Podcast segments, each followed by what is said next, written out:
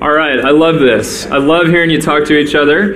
A couple of names I either heard lifted up or that I just know from getting to know you guys Ben Franklin Elementary, Chinook Middle, Endeavor Elementary, Puesta del Sol Dual Immersion School, Arrowhead Elementary, Cottage Lake Elementary, Canyon Park, so many more. Every one of us is connected to a school. That's the point. Every one of us has the opportunity to bless and to step into the lives of our neighbors through a school. Now, I remember being in an earlier stage in life in my 20s. I didn't have a whole lot to do with schools, but what I want to challenge us to do today as a church is to use schools as kind of a proxy for getting at this theme in the text around neighbors. The word neighbor came up in the text several times. And in the original Greek language, a neighbor means someone who is proximate to you, someone who is sitting nearby to you, someone who is close to you. It has to do with geographic distance. Your neighbors cannot be far away, they are right next to you. For many of us, the place where we encounter our neighbors most regularly, most congenially, is when we just walk by them in our schools. Our schools are the hubs of our neighborhoods and our communities. At some point, your journey went through a school, did it not? I was at a meeting this week for uh, Seattle Public Schools and Union Gospel Mission talking about faith communities partnering with schools. This was amazing to me. The fact that the door is open in the Seattle School District for churches and faith communities to play a part in blessing schools is remarkable. That is the moment that we are in. The school superintendent, Dr. Juneau, was there speaking to the community about why these partnerships are valuable. If you know anything about the relationship between churches and schools, you might have just swallowed your gum. Like, that is a real thing that's happening in our community. I was there because in our church's friendship with Paradise Baptist Church, we have started to try to do some work at Dunlap Elementary School. Dunlap is one of the least resourced, furthest south of the Seattle schools, and it's right in Paradise Baptist Church backyard. And so we, through Paradise, have done some work there together to try to bless and care for those kids. The principal of Dunlap Elementary School sat at my lunch table with myself, Pastor Kindred, a couple of other leaders that we know, and she had this great line. I want to share it with you. She said, There was a time when schools had it. We had the resources, we had the support, we could do things together. Her quote was, You can't do school alone anymore. You can't do it alone anymore. We need these partnerships. Friends, our neighbors are opening the door for us and saying, Church, come on in. We may disagree. There may be things that we don't see eye to eye about. We know we're not coming in to proselytize, but we are coming in to bless and to serve. And that's the specific focus we're going to talk about. This was a focus that the church in Rome felt very heavily in the time that Paul was writing to them. They had divisions, they had neighbors together, people who were proximate to one another. We talked about this last week how their neighbors were powerful people because Rome was such a powerful city. They had political leaders and military leaders and spiritual leaders all kind of in this place. So there were challenges in the Roman church in relating to neighbors. And then within the church, there were serious divisions between two different ethnic groups the people who identified with the Jewish tradition, who are now Christians, and the people who were Gentiles and who are now Christians. They're trying to figure out how to do life together as neighbors. This is the step we are all taking today. And the lens I want us to think about is through our schools. And so as I talk, as we listen, as we listen for the Holy Spirit, keep picturing that school that you wrote down. Keep picturing that place that so impacted you or is so integral to your community and be asking, Lord, what do you want us to be doing? How can we be a blessing to this community? I have done something I've never done before in my preaching ministry here. I have dropped one of my points. Everybody say amen. amen. amen. We're going to have two points today, not three. So there's three in your out in your bulletin. We're just going to do one and three today. Owe no one anything. And then the final one, love and friendship. So turn with me in your Bibles, if you can, to Romans 13. And we're going to be starting in verse 8, which Heather just read for us, but I'll read it again. We'll talk about it, and then we'll keep moving through the text together today. If you don't have a Bible, there are Bibles at the back table, which you're welcome to take. So listen now for God's word. Romans 13, verse 8. No, owe no one anything except to love one another. For the one who loves has fulfilled the law. Owe no one anything. What does that mean? You may be uh, familiar with the concept of owing. You may have a whole bunch of debt. Maybe it's just good debt, right? Your mortgage. Maybe you've got some remaining student loan debt. Or maybe you're just kind of going like, can we not talk about debt? Credit card debt, it's killing me. I've got student loans coming out my ears. I've got a car loan that I would get rid of in a moment. Student loan debt, interestingly enough, I looked this up in 2018. 44 million Americans still had a ton of school debt to get through. So if you're feeling terrible, you're not alone. The total amount of student loan debt in the United States alone, $1.5 trillion. Not billion, trillion dollars. The average debt owed per person in that equation, $37,172. It's huge. We are familiar with debt. But on the east side, many of us have been connected to employers that allow us to have an income where we can pay off our debts. And you may be sitting there thinking, like, dude, debt doesn't apply to me. I paid for stuff. I've got it all figured out. My books are clean. Well, then I would ask you to look at the text a little bit more deeply with me and say this What does it mean to owe a debt of love? Because that's what Paul's talking about here. How can you owe somebody love? How do you, how do you monetize that? How do you proliferate that? How do you hand that off to somebody else? My wife and I have three kids. They're six, four, and two. And in this story, the kid who is the culprit will remain anonymous. We have one of those uh, good to go slider things in our car, right? Does everybody kind of have these? These are sort of ubiquitous now, right? Where you slide it over to one side and it says toll, and then you slide it over the other side, and what does it say? HOV, which means you're free. Have fun. Drive as long as you want. If you're not familiar with this, it's a way to step onto one of our toll lanes and to not have to pay the toll. You slide it over to HOV, but if you're going to be honest and pay the toll, you slide it the other way.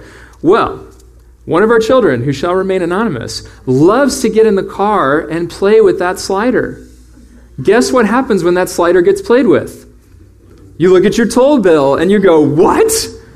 Who, who was paying 10 bucks to get down to Bellevue? What's going on?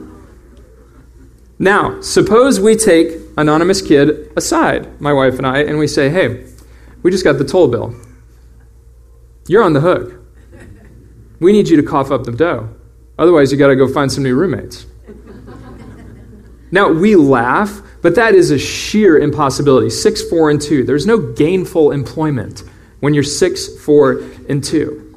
It can't work.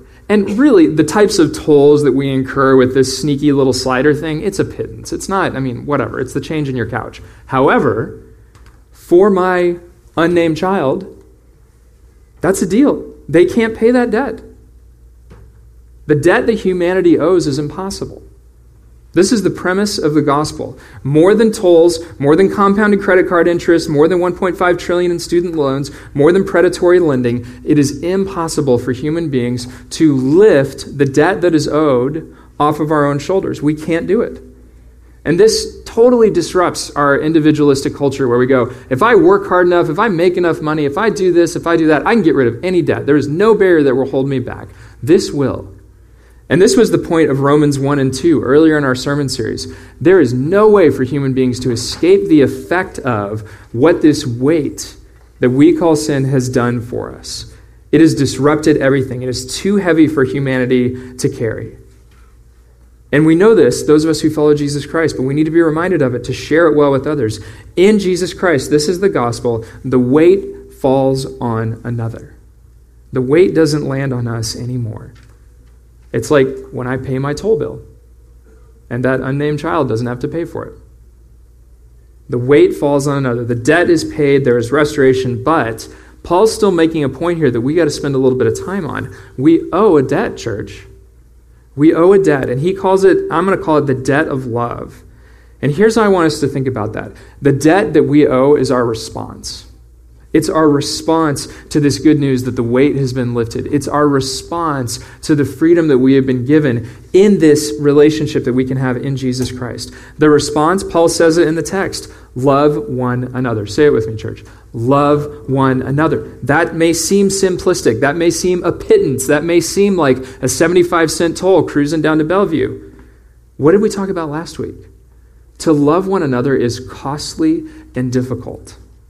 You know you are in a loving relationship with someone when you encounter those moments when it is costly and difficult. It ain't always like that, but it is a high water mark when you say, I got to keep working at this relationship. I am not bailing out. I am not quitting because it is costly and difficult. This is the pathway that God has led me into. This reminds me of the story of the prodigal son in Luke 15. You may know this story by heart. It's one of my favorite stories in the scriptures. Jesus used it to illustrate the gospel in a powerful way. But a son comes up to his father, says, Hey, I, I need my inheritance, which essentially is saying, I wish you were dead. And he gets this huge sum of money. He goes off, he squanders it, he just spends it all. And finally, the text tells us he comes to his senses one day and he starts rehearsing this speech in his head of how he's going to tell his dad, Hey, I don't deserve to be your kid anymore. Would you just adopt me into your family again? I'll be your servant. He has all this figured out in his head, and then he comes home. And this is a shame and honor culture, right? So we might think of this as our tail tucked between our legs, but this is this kid's apocalyptic moment where he feels so devastated by it. He comes up to his dad, he gets ready to start his speech, and the dad says, Welcome home.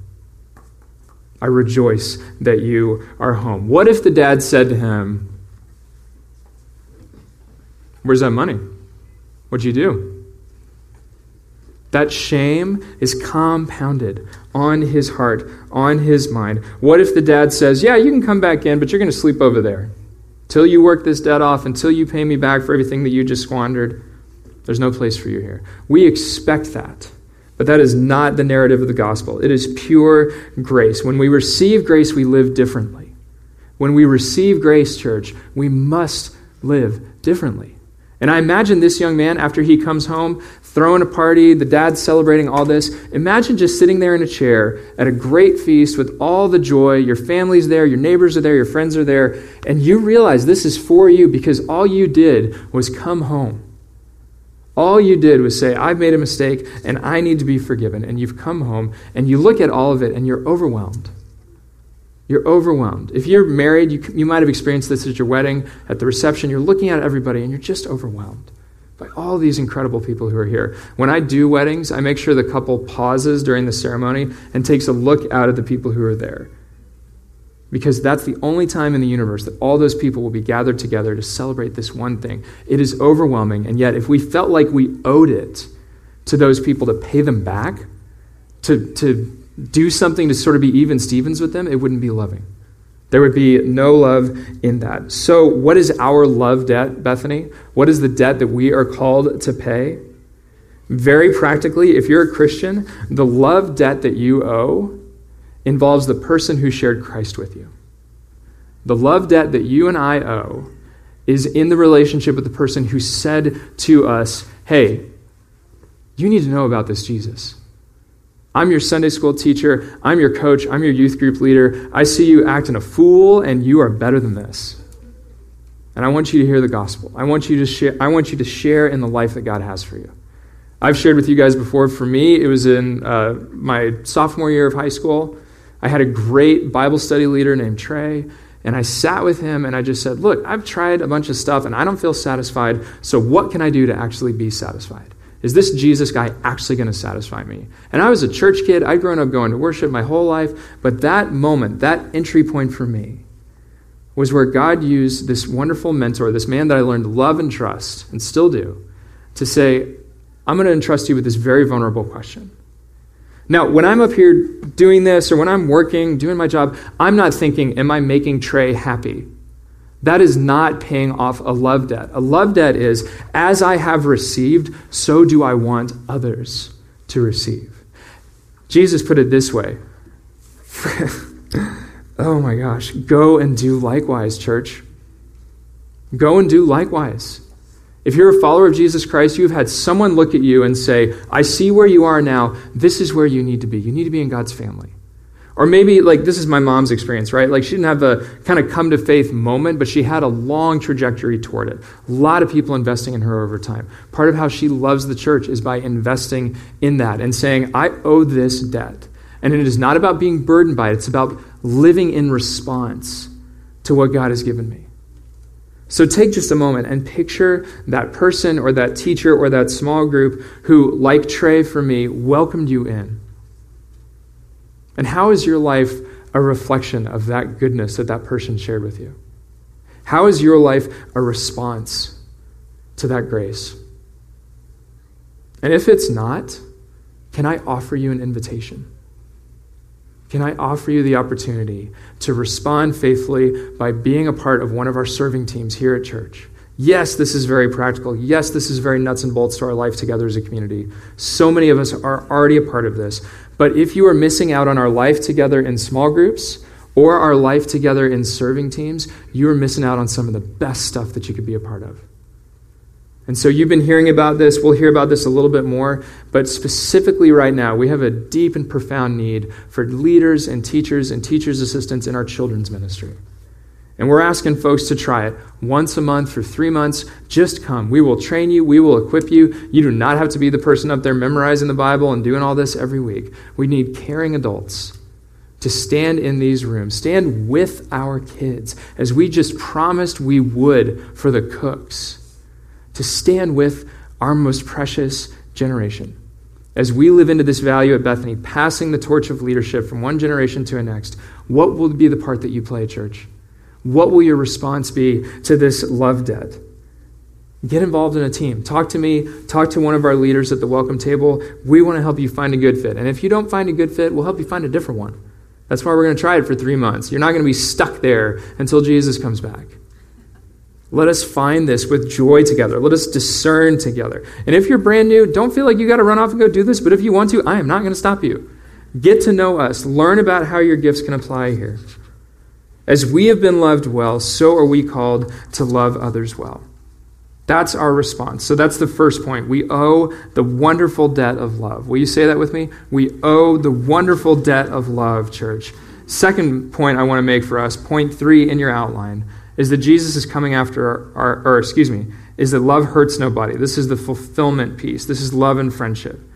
I'm going to read from Romans 13:10 in the Phillips translation.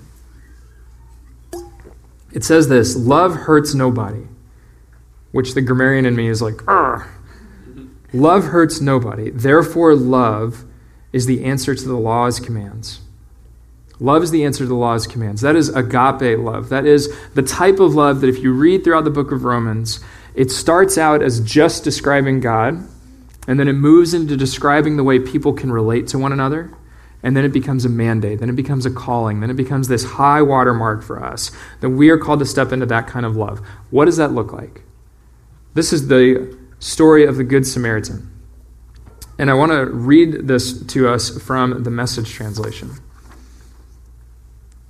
Just then, a religion scholar stood up with a question to test Jesus Teacher, what do I need to do to get eternal life?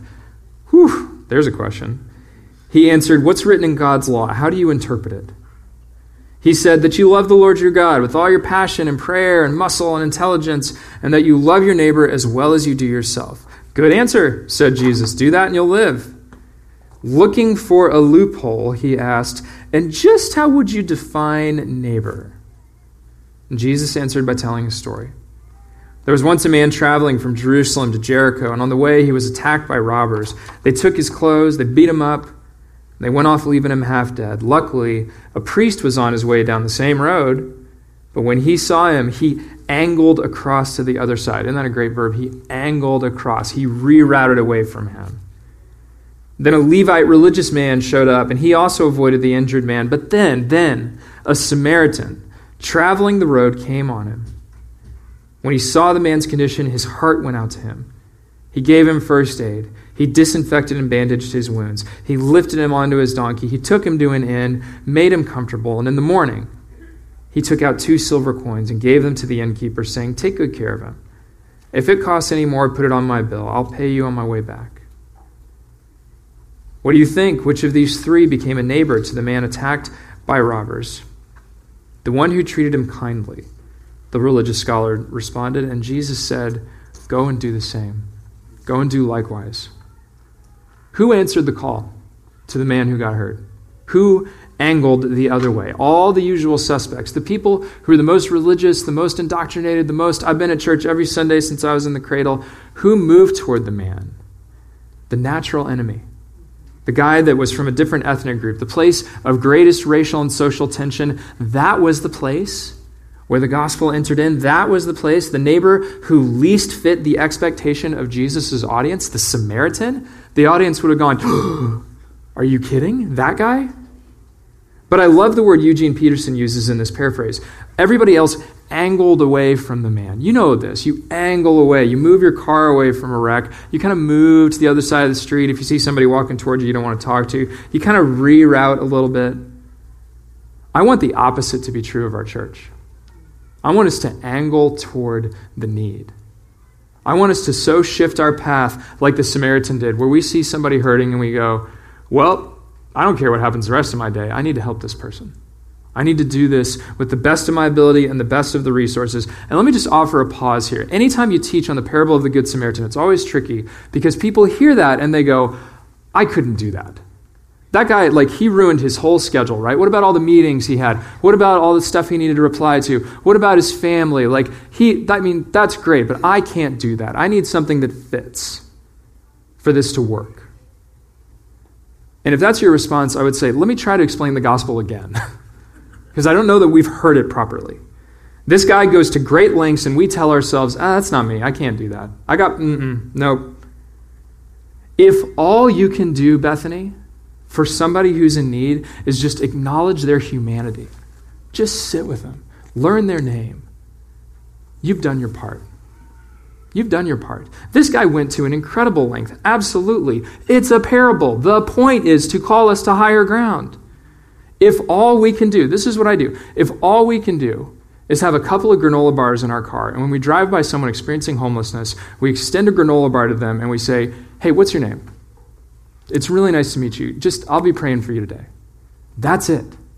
If that is all you can do, praise God. Because the worst thing we could do, the way we can break this commandment apart, love is the answer to law's commands. The way that we can fracture that is by pretending like those who are in need don't exist. That is how we will be lawbreakers and not law keepers, is by our chosen ignorance. And I know this church. And we are not a chosen ignorance church. We do not choose to angle away from those in need. We are a courageous group of people. And our courage, I'm convicted more than ever, calls us to the places of need in our community, like our kids that need ministry, like our teenagers that are coming up and coming into this super confusing world. If all we can do is devote an hour a month to investing in them, if all we can do is walk up to a school and say, How can we help? We're doing our part. It is not about giving this guy the hotel room and the steak dinner and all the other things that we kind of picture. It is about what part can you play? Do not tell yourself that you cannot contribute. Do not tell yourself, like I've heard so many people say, if I can't do it right, I don't want to do it. Stop it. Because to do it in the name of Jesus Christ, it will be redeemed. It doesn't matter if you fumble on your way to teaching a kid's Sunday school lesson. It doesn't matter if you learn a homeless person's name and then you forget their name. Like, you did it. You're doing the work. It will amount to a huge moment for the kingdom. I guarantee you, church. All we have to do is keep stepping into our courage. How do we do this? When we're talking about neighbors and we're thinking about schools, go back to the school that you wrote down on your name tag. Think about what kind of opportunity or need might be in that school. At this meeting that I was at with the Seattle schools and the Union Gospel Mission, one of the ways they encouraged us was just sharing all these stories of how schools and churches are partnering together already. And we've done this. We've invested at Robert Frost Elementary, my son's school. We did this last summer. We went and did Community Serve Day there at the end of August. It was amazing. I hope we do it again. I hope we bring so many more people this year. Some of you went to Puesta and invested at that school. Some of you went to Arrowhead and invested in that school. The point is that we are trying to take steps forward into this calling to be a blessing to our schools. At the Seattle Schools meeting, I heard stories of big and small works of love, and I just want us to be encouraged by this. There are some churches that all they can do, like Paradise, is do some clothing and do some backpacks and do some school supplies, and it is simple and it is enough because it's making a difference at Dunlap Elementary School. There's a church that has developed this friendship with a school, I think they're in Beacon Hill, and all that they're doing is at the beginning of every school year, they're throwing a party. That church is setting up a bunch of barbecue grills and they are cooking out and they're welcoming the community and the neighborhood. And that's a big deal, right? But that's what they're doing. And the school loves it and the community loves it. My friend Roy is the pastor of a predominantly Chinese church in the South End. And he's telling me about this. And this vision, I just about cried. Every small group in my friend Roy's church has adopted a classroom at their local elementary school. And what they're doing is they're saying, whatever needs this teacher has, whatever needs these kids have. It's not just my church, it's my small group. It's these people that I'm doing life with, and I'm saying, let's do this. Let's go clean up this person's classroom. Mr. So and so needs paper towels. You go get paper towels. Miss So and so, she needs her chalkboard array. She needs someone to come in and work with kids and read to them. We're doing that. And we're going to do that at the micro level with our groups, with these communities of faith, and meet throughout these weeks, these smaller expressions of our church. They're taking this ownership. I want that for us. I want that for our schools because our neighbors will never know that we love them until they see it, until they feel it. And if we say, I'm too busy, that doesn't fit, I'm too distracted, I, I got enough problems with my own kids, fine. You're missing out. And you're missing the weight of the gospel and how it will break down these barriers in our lives of our comfort and our safety. There's a triangle that I walk in my neighborhood. I just realized it this week that it's just, just this fun little image. I go from my house with my two big kids up to the preschool, which is at this little church in our neighborhood, drop off Hadley, our middle, at her preschool. So that's part one of the triangle. And then we go over to Frost, and we drop off Will at his school. That's part two, and then we go back to our house. One, two, three. There is something that God wants us to do in that triangle. I'm convinced of that. And I'm convinced that there are more than just the triangle in my neighborhood, that every one of us has some kind of route that we do like that. Whether it's to your work, whether it's driving by a school, whether it's talking to your neighbors about their schools, there is some connecting point that each of us has, and that is no accident, church. And there is something in me that is deeply motivated and desires so much for us as a church to step into that triangle that I walk and that many other parents walk and to do something that is a blessing, that helps encourage parents, that helps encourage kids, and shows them they're not alone. And it's some kind of equipping thing. It's something that's kind of starting to form together. It's a partnership. It's showing our neighborhood that the church is there as a resource, as a place of hope and encouragement. It's something that says to kids at Frost and to teachers at Frost if you need something, we got you. We're here.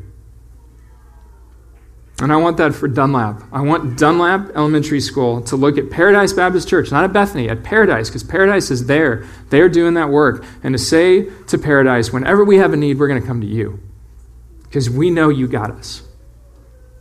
That is what I want us to be stepping into. And if you want to be a part of that, if you want to jump into that, oh, it's going to be fun. We're going to have a great time with this. And some of you are already doing this, and I'm so thankful for that. But it is time, church, for us to take loving our neighbors to a new level. And if you want to be a part of that, come talk to me. Pray with me. Pray for this triangle image, this like, how can we equip and resource kids at a Title I school where my kids go, where there's tons of needs? 80% of those kids are on free and reduced lunch. Hungry kids can't learn. How can we help? How can we help? How can we help teachers? Some of whom are brand new out of college and are kind of going, What do I do? And some of whom have been there for so long and they're kind of broke down and they're getting tired. How do we help? Friends, this is our calling. There's an adventure waiting for us. And it's not going to fit in the box.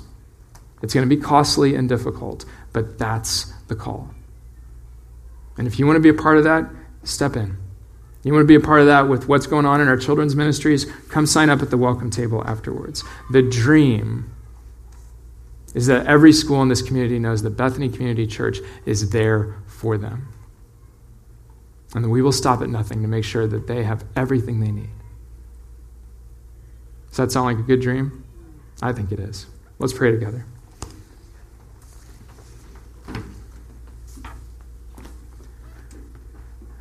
Lord, thank you for this call to love our neighbors. In the world of the Roman church, this was so difficult. And in our day, the difficulty isn't necessarily cultural or the fact that we're in some kind of empire. The difficulty in our day is just that we're busy. We tell ourselves we don't have time. We tell ourselves that won't fit. We shrink from the courageous call that you have given to us to step into these places, to be a blessing to kids who are in need. And so, God, however this message of loving neighbors lands in each of our lives, would you carry it forth to a place that we cannot imagine? Maybe it's loving our coworkers in the deepest possible way. Maybe it's showing up for a neighbor who's sick and just caring for them and sitting with them. Maybe it's getting to know a parent at our kids' school who just, they're wearing it. It's on their face. They're struggling. How can we help? Thank you, God, that in the working out of this dream, it is never about how much we can do or how many marks we can hit. It is about being, re- being invigorated, alive, fully alive, as we respond to the debt of love that we owe. Thank you, God. May we drill down even more deeply into what the gospel is and how it shapes us so we can be the kind of people that change our world for your sake. We pray in the name of Christ. Amen.